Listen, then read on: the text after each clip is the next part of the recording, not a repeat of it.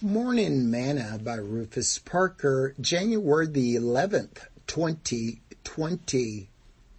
Talebearers. A talebearer reveals secrets, but he that is of a faithful spirit concealeth the matter.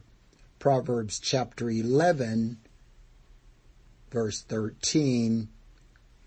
Today's morsel. When Jesus took Peter, James, and John with him on the Mount of Transfiguration, and they saw Moses and Elijah talking with him, there was a cloud that overshadowed them, and a voice came out of the cloud saying, This is my beloved Son, hear him. And as they came down from the mountain, he charged them that they should tell no man what things they had seen till the Son of Man was risen from the dead. And they kept that saying with themselves, questioned one with another what the rising from the dead should mean. See Mark chapter 9. They were given a secret and they had to learn how to keep it and not reveal it to others. What about you?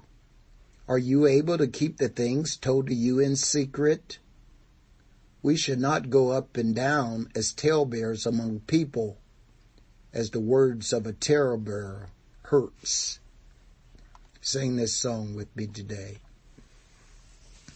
Jesus never failed. Jesus never fail. You might as well get thee behind me, Satan. You cannot prevail because Jesus never fails. Thought for today. There is only one you in faithfulness. Parker.